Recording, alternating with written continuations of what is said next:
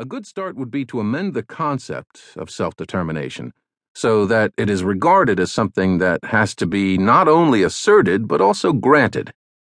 The 1978 Camp David Accords between Egypt and Israel, for example, did not extend the principle of self determination to the Palestinians, but rather supported the notion that representatives of the Palestinian people should participate in negotiations on the resolution of the Palestinian problem in all its aspects. With such an approach, support for self determination would be less automatic than it was in the era of decolonization. Existing governments would agree to consider bids for statehood in cases where there was a historical justification, a compelling rationale, popular support, and viability when it came to the proposed new entity. The impact of such a move on the viability of the country giving up territory and population would need to be considered as well and governments would agree to consult with one another before making diplomatic moves. An essential element of a framework for international order based on sovereign obligation would be prohibitions on carrying out or in any way supporting terrorism, defined as the intentional use of armed violence against civilians and non combatants by non state entities in pursuit of political objectives. In recent decades, the world has moved away from tolerating terrorists if their cause was deemed just. International condemnation of terrorism is on the books, as is authorization for collective action against it.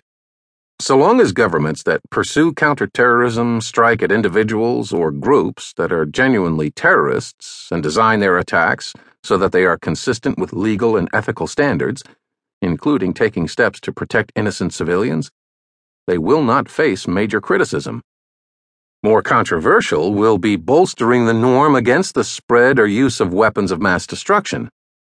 There is an existing international inclination, underscored by the Nuclear Non-Proliferation Treaty, to prevent proliferation by limiting the access of countries to relevant technology and material and major power opposition to Iran's acquisition of a nuclear capability shows how that approach can facilitate diplomatic progress. But consensus often breaks down when it comes to the details of what to insist on and what incentives or sanctions to put forward. And governments have proved their ability to develop or acquire nuclear weapons against international opposition, if they make it enough of a priority. Even more disputes arise over what to do once proliferation has occurred. One option is to live with it, as has happened in the cases of Israel, India, Pakistan, and so far North Korea. Such de facto acceptance can be risky, however, both because it can enable dangerous behavior and because it can further dilute the non proliferation norm, thereby potentially encouraging additional proliferation. An alternative to acceptance is additional diplomatic efforts, backed by sanctions, to roll back a proliferator's nuclear capacity. The problem is that such efforts often fail. So, another alternative is to live with proliferation until intelligence suggests that weapons are about to be used or transferred to a terrorist group, at which point the potential emerges for a preemptive military strike against an imminent threat. Such a strike would require timely, accurate, and relatively unambiguous intelligence, together with the will and the means to act on it. There is some support in international law for such a posture.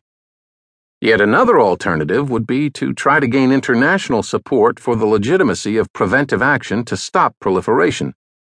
Preemptive actions target imminent threats. Preventive ones target threats earlier, when they are still gathering.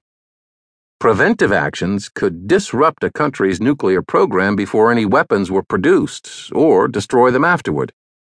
But there would be little international support for such a stance, as it would be resisted by those governments that saw it as issuing a license to the United States to attack countries such as North Korea or Iran. Nor would it necessarily be desirable, since, among other things, a world of frequent preventive attacks would be more violent and dangerous. There is considerable support for opposing proliferation, but little for military action to prevent it or roll it back once it has occurred. Support for preemptive action in the face of imminent threats will depend on the details of particular